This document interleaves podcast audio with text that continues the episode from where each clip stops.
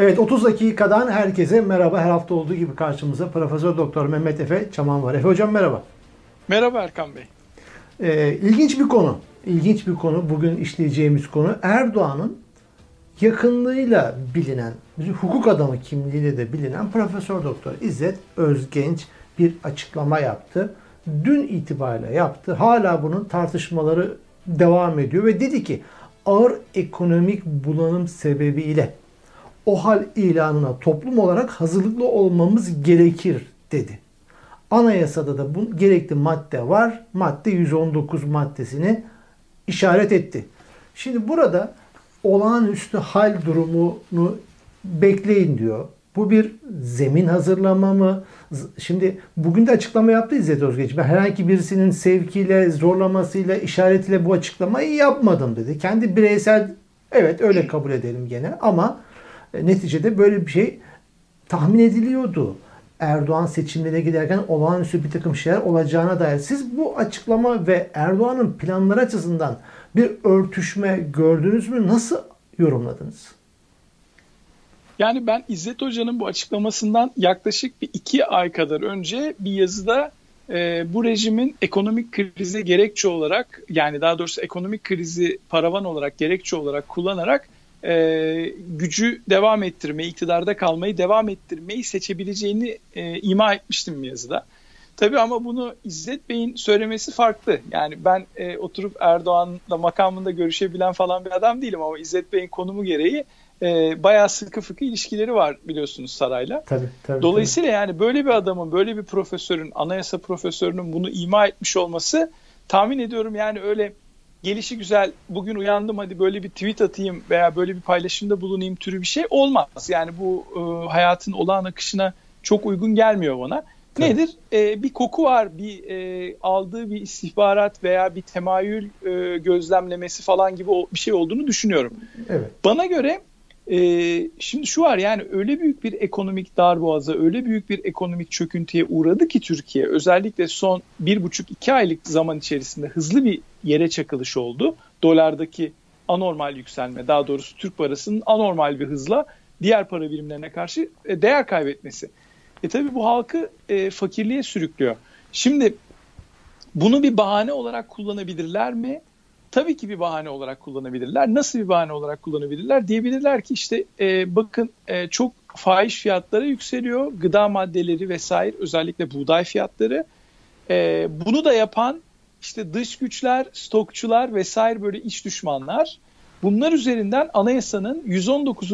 maddesini e, fiiliyata geçirmeye karar verebilir. Buna göre e, Cumhurbaşkanı'nın 6 aya kadar e, hiç böyle meclisi bilmem neyi falan hesaba katmadan olağanüstü hal ilan etme, etme hakkı var. Şimdi burada İkisi izleyiciler var. şunu da diyebilirler. Şimdi aslında meclisten 2024'e kadar o hal yetkilerini uzatan bir yasa geçti. Yani bu da şöyle yorumlanmıştı. Seçime kadar Erdoğan o hal yetkileriyle gidecek. Peki evet. bu ne? Bununla birlikte o hal yetkilerini daha sınırsız bir hale getirecek gördüğümüz kadarıyla daha geniş çaplı bir OHAL yetkisine sahip olacak Erdoğan. Ve bu durumda da istedikleri istediği gibi yasayı, istediği yasayı e, meclisi de tamamen fes ederek çıkarabilecek ve seçimleri de tehir edebilecek. Olağanüstü hal var baba diyecek. Yani ne seçimi? Burada evet. yasal anlamda da buna sahip olacak ve o zaman Efe Hocam bu ekonomik kriz Erdoğan için tırnak içerisinde Allah'ın lütfu mu olacak? Yani tabii ki e, bu olumsuz koşulları kendi menfaatine kullanmayı deneyecek. Burada yapması gereken şey şu, ekonomik krize bir bahane üretmesi lazım. Yani ekonomik krizden kaynaklanan bir takım işte nümayişler, çalkantılar, e, düzensizlikler vesaire gerekçelerle o hal ilan edebilir. Ancak ilan ettiği o hal gene de ekonominin faturasının kendisinde olduğu gerçeğini değiştirmeyecek. Dolayısıyla ekonomik krize de bir gerekçe bulması lazım. İşte ben Ek olarak bugün birkaç tweet paylaştım. Ben şunu söylüyorum diyorum ki bir dış kriz çıkarmaya çalışacak. Yani önemli bir dış krizle e, muhalefeti bir milli mutabakat hükümeti çerçevesinde birleşmeye e, mecbur bırakacak. Onları köşeye sıkıştırmaya çalışacak. Nasıl yapabilir? İki tane yapma metodu var. Ya Yunanistan ve Kıbrıs üzerinden bir yapay gerginlik çıkararak buna, buna bir meşruiyet kazandırabilir. Ya da Kuzey Suriye'de bir askeri operasyonla işte orada PYD'ye falan yap, e, bir operasyon yapıyoruz diyerek bir e, işte milli mutabakat hükümetini e, meydana getirebilir. Şimdi bunu yaparak da diyecek ki mesela atıyorum Kıbrıs'ın, Kuzey Kıbrıs'ın ilhak edilmesi durumunda. Biliyorsunuz Türkiye kontrolünde zaten Kuzey Kıbrıs. Fakat ilhak etmesi aynı Rusya'nın Kırım'ı ilhak etmesi gibi. Yani resmi olarak sınırlarına dahil ettim. Böyle bir adım atıyorum demesiyle beraber çok ciddi bir e, yaptırıma e, uğrayabilir Türkiye. Erdoğan da bu yaptırımı yani dışarıdan gelecek olan bu yaptırımı bak işte gördünüz mü biz dik duruyoruz. Batı dünyası veya düşmanlar bize yaptırım uyguluyor. Ekonomi bundan dolayı bozuldu. Normal şartlarda Covid ve bu ekonomiyi bozdu. Biz aslında çok istikrarlı bir ülkeyiz. Yani kendinde olan ekonomideki e, sorumluluğu yani kaptanın yapmış olduğu hataları e, dışarıdaki bir olaya endeksleyerek halkın dikkatini dağıtmaya çalışabilir. Ve böyle bir yöntemle de muhalefeti birleştirebilir. Muhalefeti kendine çekmek, kendine katılmak mecburiyetinde bırakabilir. Yani, yani kendi bu, başkanlığında bu bir hükümet kurup tweetinizi ben gördüm. Yani diğer parti liderlerini başkan yardımcısı pozisyona getirip bir milli mutabakat hükümeti gibi bir senaryo mu var sizce? Getirebilir. Gayet, gayet bana makul geliyor bu. Yani e, CHP mesela FETÖ konusunda tırnak içinde nasıl destek oldu? Yeni kapı ruhu bilmem ne falan diyerek e, epey bir uzun bir süre. Yani o bütün işte 15 Temmuz'la ilgili kontrollü darbe vesaire e, söylemleri bir kenara bıraktılar. 17-25'i kabul ettirdi mesela işte gene CHP'yi.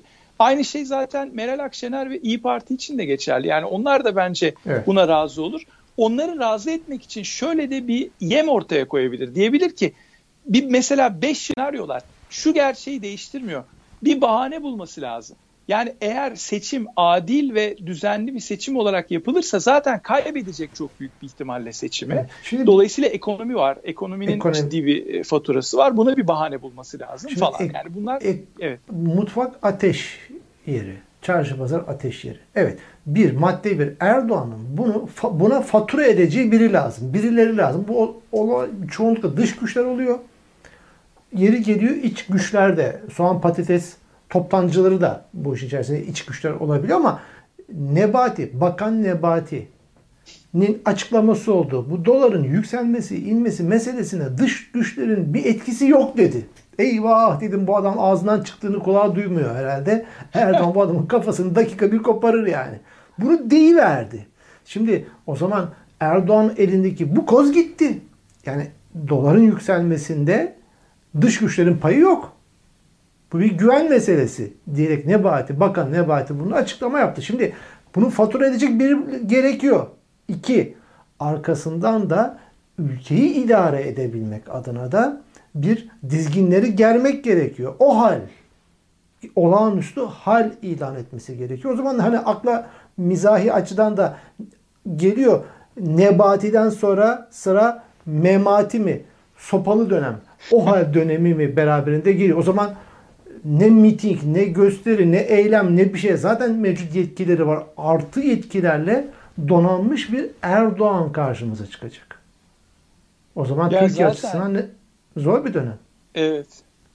Zaten dediğiniz doğru. Şimdi şöyle söylemek lazım. Yani şu an zaten eli sopalı bir e, rejimle karşı karşıyayız. Yani bak üniversite öğrencileri ev bulamadıkları için gösteri yapıyorlar. Polis çopu. Efendim e, insanlar işte açız diye sokakta gösteri yapmak istiyorlar. Polis e, zoru. Yani bir polis devletine zaten dönüştü. Bir muhaberat devletine, devletine zaten dönüştürdüler Türkiye Cumhuriyeti'ne. Şimdi olan şey şu. Bunu daha da ileri bir safhaya taşımak isteyecek. Ama bunu taşırken bir takım bahaneler üretmesi lazım. İşte bu bahaneleri konuştuk biraz önce. Yani e, ekonomik krizi veya dış bir e, yapay olarak yaratılmış e, dış bir krizi kullanarak gayet rahatlıkla bunları yapabilir. Bunları nereden çıkarıyoruz? Bunları zaten bakın 17-25 Aralık sonrası Türkiye'de bütün bunları kademe kademe gördük.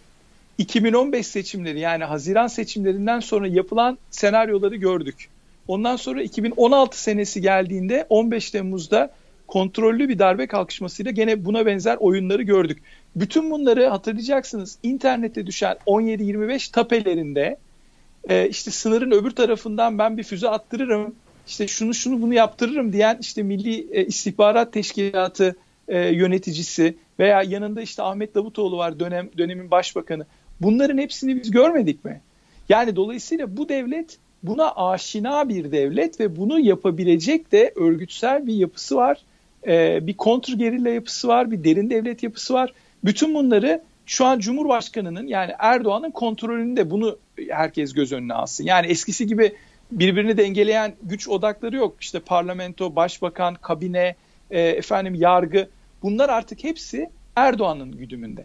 Dolayısıyla gerek anayasal yetkilerini kullanarak gerekse de fiili yetkilerini kullanarak bahsettiğiniz memati rejimini yani o sopalı rejimi tabii ki bir araya getire yani şey yapabilir. Daha da sıkı bir Belki şekilde de devreye Bakan sokabilir. Nebati kafiye olsun diye önceden getirmiş olabilir. Adam artık bizim de dalgasını geçiyor.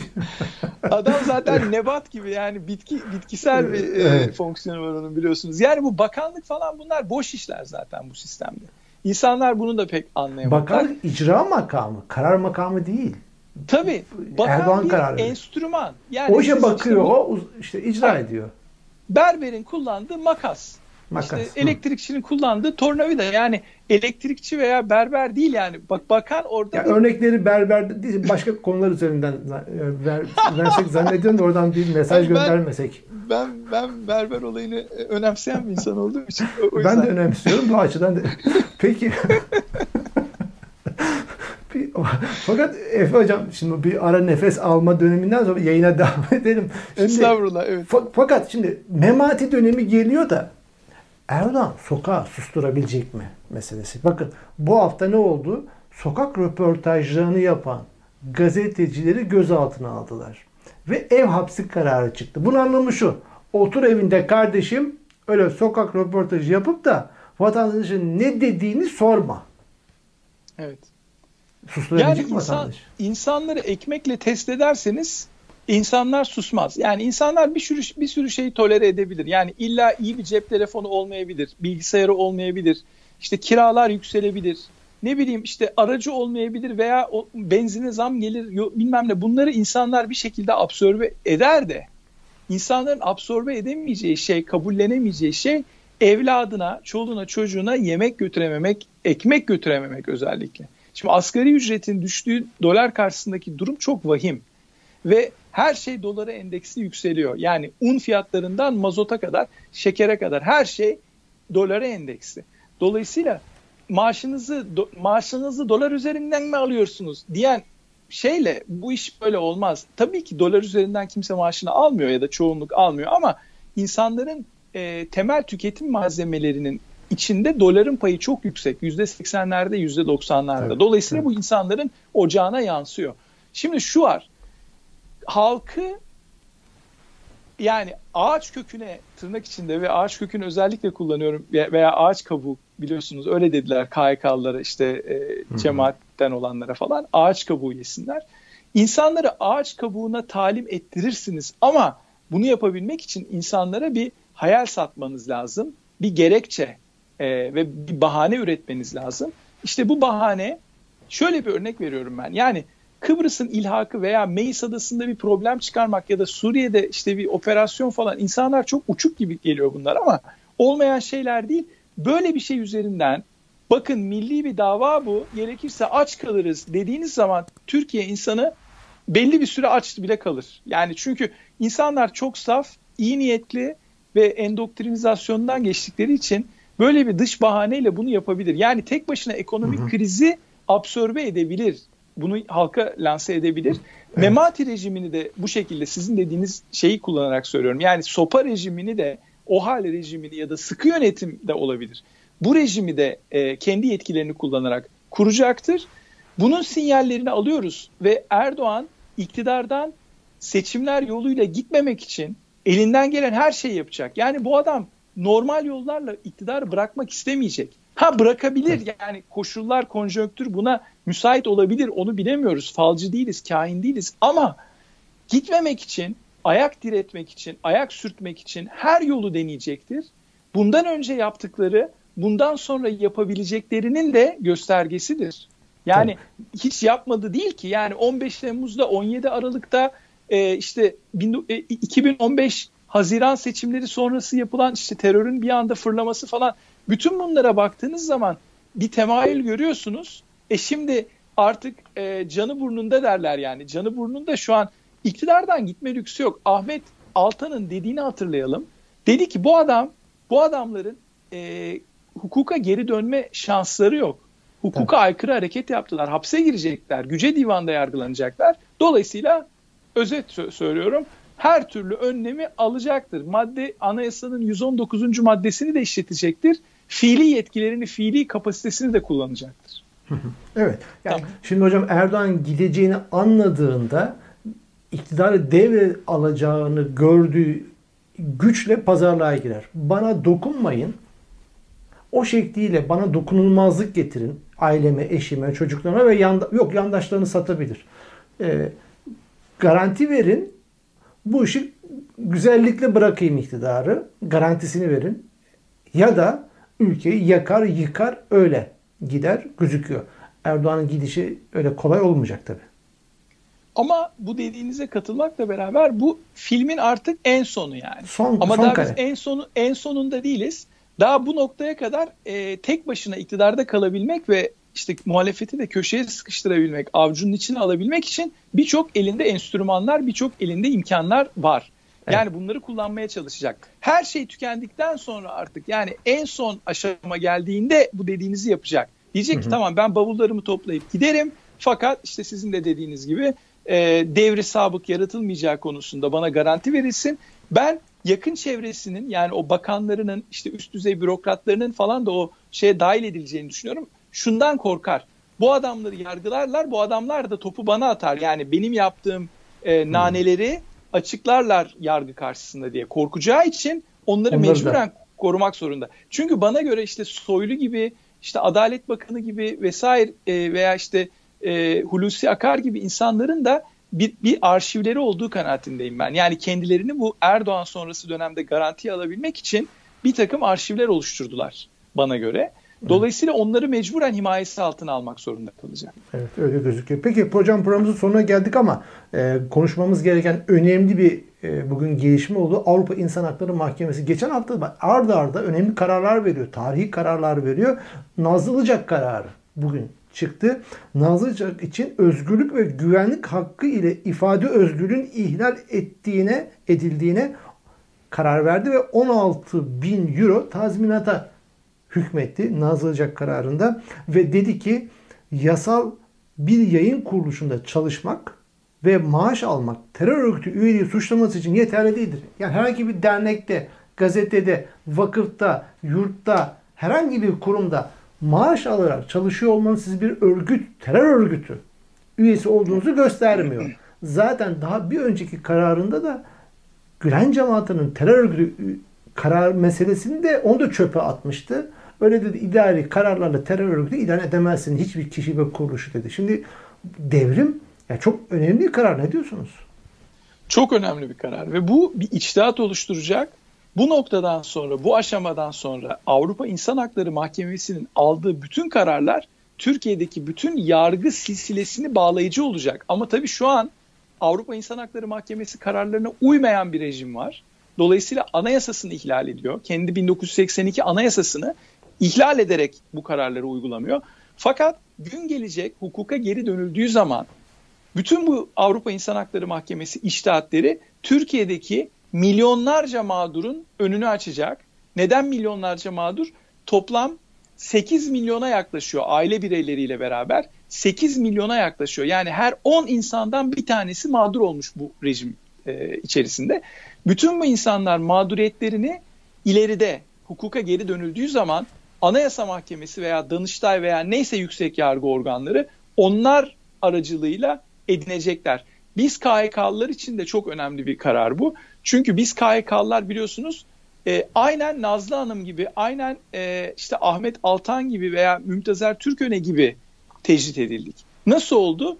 Hiç durup dururken herhangi bir soruşturma, herhangi bir adli takibat olmaksızın hiçbir gerekçe açıklamadan daha önceden yapılmış fişlemeler aracılığıyla yaptılar. Yani 120-130 bin ka, e, kamu personeli bir gecede yargısız infaza tabi tutuldu. Bunların da hakları mutlaka iade edilecek. Edilecek. Beraberinde de tazminatlar gelecek. Neticede gene bu milletin vergileriyle o paralar gene verilecek.